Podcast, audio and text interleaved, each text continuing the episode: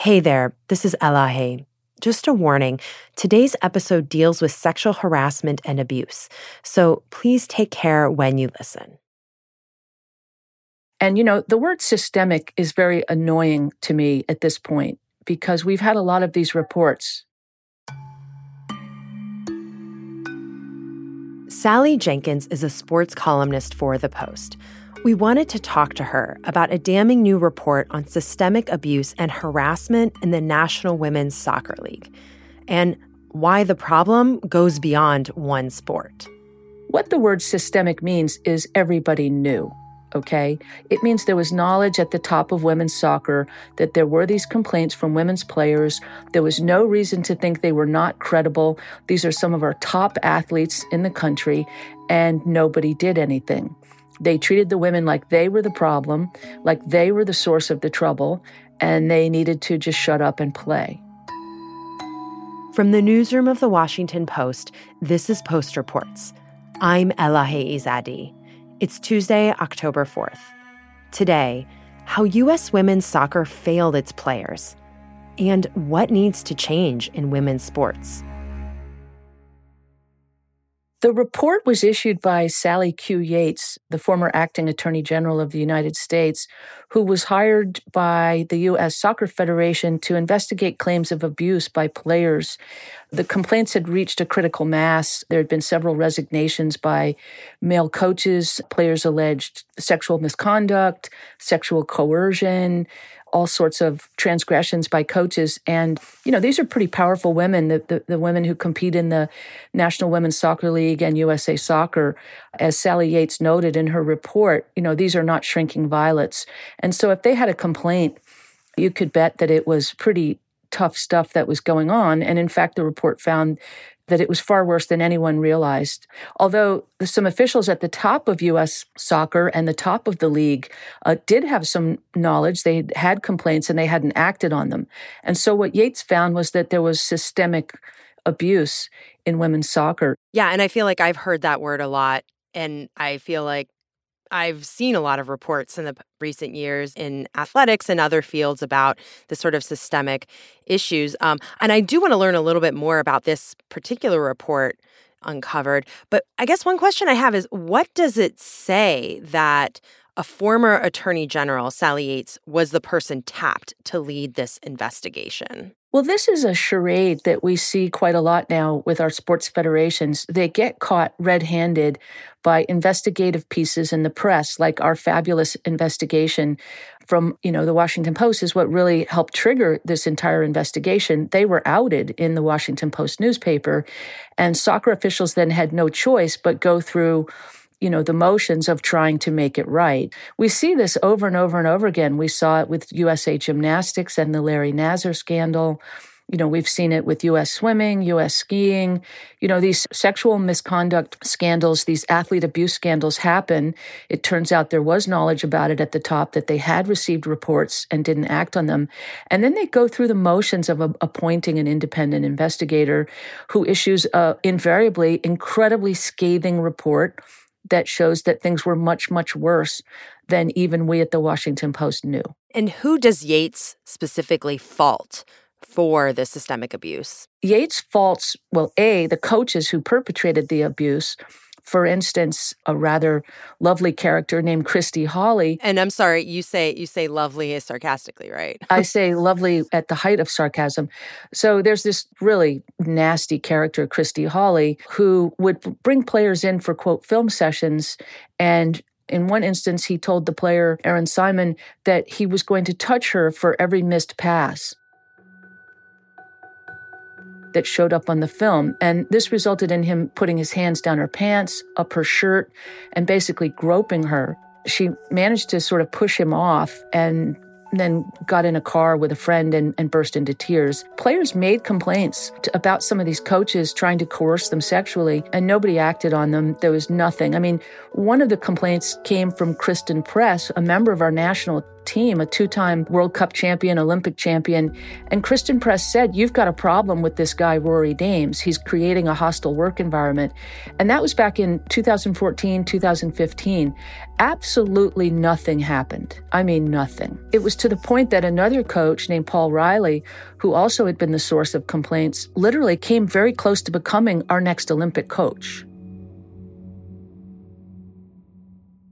And what were some of the other big shocking details and complaints that that shocked you? Well, one of the most shocking things is that the owner of the Portland franchise, you know, had very very credible reports and did absolutely nothing about it. Again, there's absolutely no reason you know, to doubt it when one of these people says to Sunil Gulati, who was president of the U.S. Soccer Federation, or to David Flynn, who was the CEO of the soccer federation when you receive a report an emailed report from you know one of these women who are one of your most precious resources in US soccer and you somehow find that she is the issue i mean one of the things in the report is an email that suggested the player was really the problem right? That it couldn't possibly have been Paul Riley so there was credence given to the men in these situations and not to the women you know who really are the center of the organization. The players are soccer, you know, not these executives, not these officials. And Sally, have any of the players whose complaints were surfaced in the report said anything publicly? And have the coaches who were named in this report responded to the findings? There's dead silence from the coaches who I think really on the spot right now. To back up for a moment, you have to realize that literally half of the coaches in the soccer league were fired or let go as the result of some sort of complaint from their players. Half the coaches. That's the extent of the abuse that these women were dealing with. It was very hard to find a safe harbor team that you wanted to play for where you weren't going to have to put up with some sort of verbal abuse, emotional abuse, or sexual coercion. One of these guys, by the way, you know, was involved in youth soccer and yet was telling girls about snowballs, which was his word for you know, masturbation and ejaculation. I mean, the grainy details in the report are really shocking. The players themselves have issued statements, including statements calling for, you know, the resignation of the owners of these franchises who sat by and did nothing. Wow, half half the coaches. I mean, I, I'm I'm just thinking about any other institution, workplace in which you would see something like that. You would see it only in another women's sports team under the Olympic umbrella. This is a real scourge in our athletic movement at the national level. Congress has tried to clean up the United States Olympic Committee and its oversight of the women's sports programs in which abuse keeps happening over and over again. It's very difficult to name an elite national level sport that hasn't experienced something like this. I mean, swimming, uh, skiing and snowboarding, equestrian, for God's sake it's really an epidemic. And the question becomes why? Why are we doing this over and over again? You know, if it can happen to our topmost elite soccer players, what's happening to women who don't have their stature? Congress has a lot more work to do here in terms of holding people to account. I personally am getting really, really sick of reports describing, quote, systemic abuse and never holding the individuals at the top of these organizations to account for harm to athletes. Yeah, and this uh, and this report does put a spotlight on the US Center for Safe Sport. Can you just explain what this body is and what is its purpose and and what you find to be, you know, eh, eh, do they have any um can they do anything about about what this report is finding in these wrongdoings? The Yates report to me does something very important here, which is put a finger squarely on the inefficacy of Safe Sport. And just to explain, Safe Sport is a body that was basically organized by the United States Olympic Committee to address the last great scandal, the Larry Nassar scandal where, you know, this team doctor was allowed to molest girls for years at a time without any action despite complaints coming from the athletes. Safe Sport is basically supposed to be the bureaucratic entity that investigates these claims by athletes against coaches or adults or officials in the Olympic movement. The trouble with Safe Sport, as Sally Yates found, is that it looks to me, based on her description in the report, like just another evasion tactic. It's basically structured to avoid litigation. It doesn't appear to be built to do anything serious on this question, on these issues. And the testament to that is a, a stunning statistic in the Yates report. Safe Sport between 2019 and 2020 received about 1,500 complaints from athletes, and it managed to administratively bury or stymie or simply, you know, halt with no action whatsoever over 1,300 of those complaints. There were only 122 cases that proceeded to some sort of formal resolution. Now, that's unacceptable. The other thing that Yates lays out in the report is that there are literally about 30 employees at SafeSport to deal with 11 million American athletes under USA Sports umbrellas. That's unacceptable. Safe Sports budget is only about $23 million. Now, I don't think the fix here is to throw a bunch more money at a bureaucracy that is clearly failing. To me, you know, the way you deal with white collar crime is you put someone in shirt cuffs and handcuffs. After the break, we talk about what accountability could look like for U.S. soccer. We'll be right back.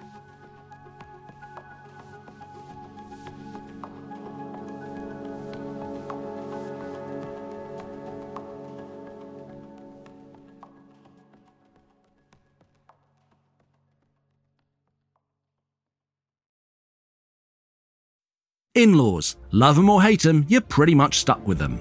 And when you're a ruler in the Middle Ages, that can be a serious problem. It might even land you dead. I'm Dan Jones, and on season 4 of This Is History, I'm telling the story of England's weirdest king, Henry III. He's in way over his head, and he's surrounded by bloodthirsty relatives with their eyes on his throne. To listen, search This Is History and follow wherever you get your podcasts.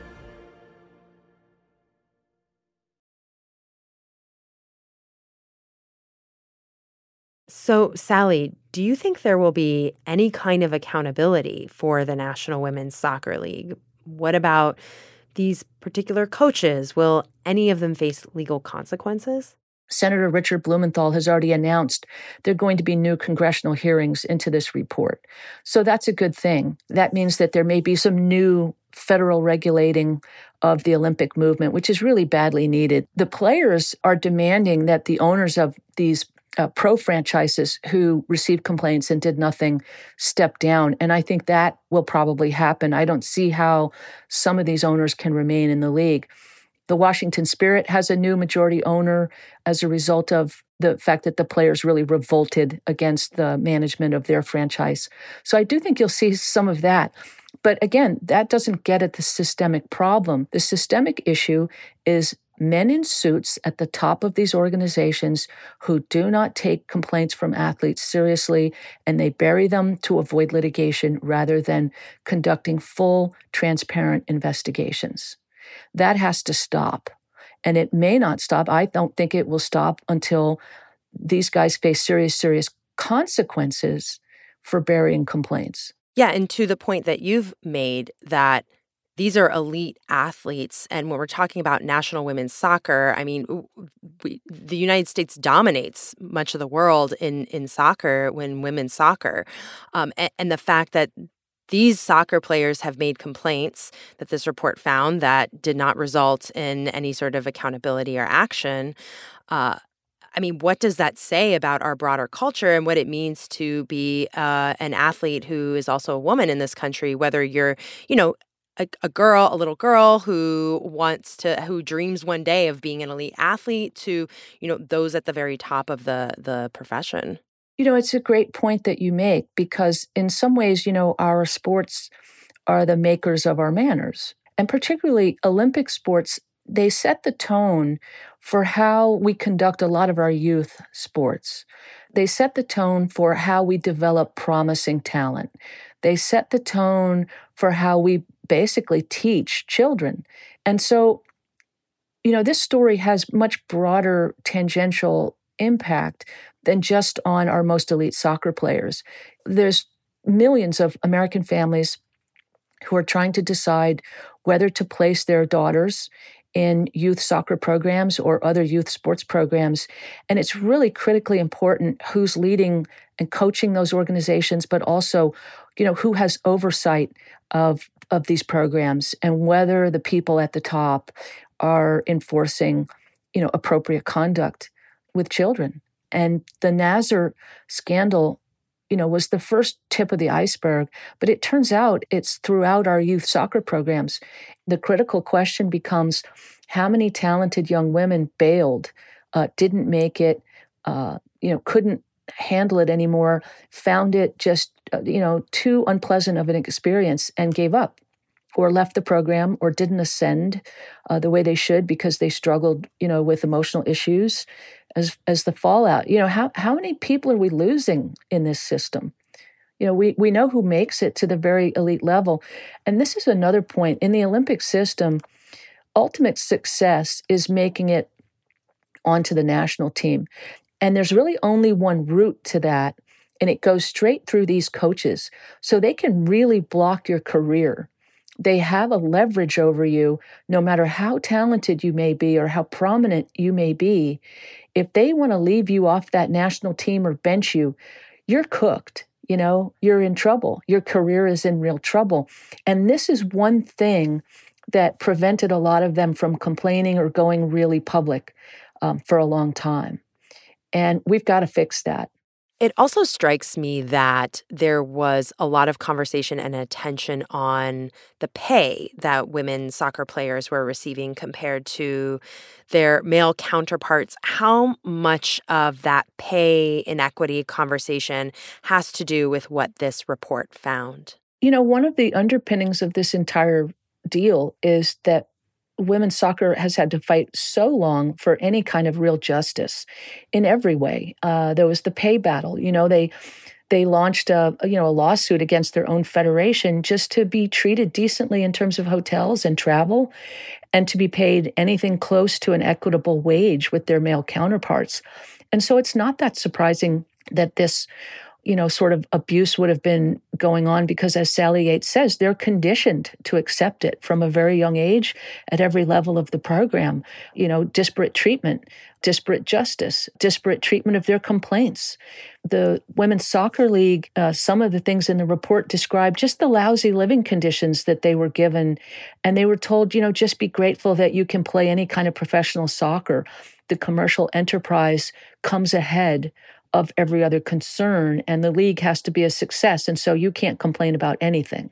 And Sally, is there anything specific to soccer and the way it's structured in this country that would create this environment where you would have so many coaches who would be accused as abusers? Or is this just part of what it you know when we get into the upper echelons of any any sport or any system where there's only so few slots for so many people that it creates a ripe environment for this sort of behavior? You know the olympic movement is sort of a magnet for abusers because there is such a narrow path to the spots on those teams. And so if you're a man who likes to bully women it's a pretty ideal setup because you have instant massive leverage over your charges, you know, on the team over the roster spots. So that that's a rather uncomfortable setup. One of the things that we could consider here is for many years, the women's basketball Olympic team, there's a board that's an advisory board. Usually the coach gets their way in terms of who they want on the team, but there's a pretty strong advisory board role in women's basketball and we could strengthen that sort of mechanism that's one aspect is pretty close oversight how the coaches are going about making their player selections. I mean, that's a potential thing to look at. But but you know, what we've got to do is sit down and really think about, you know, how to balance out that leverage to a certain extent. Because I'm telling you, our women's soccer players had as much power as any woman athlete, other than perhaps women's basketball players. And they still had to put up with this. The other thing that's really critical in the Yates report is the degree to which she addresses the youth soccer component. It starts very young.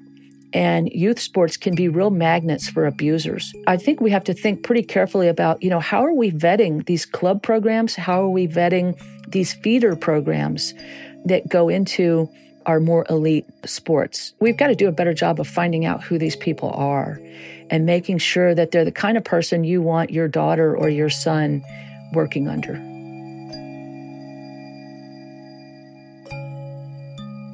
Thank you, Sally, for your time. Thank you.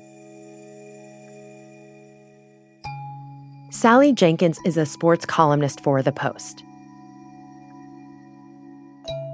That's it for Post Reports. Thanks for listening. Today's show was produced by Arjun Singh and mixed by Sean Carter. It was edited by Maggie Penman. I'm Elahe Izadi. We'll be back tomorrow with more stories from the Washington Post.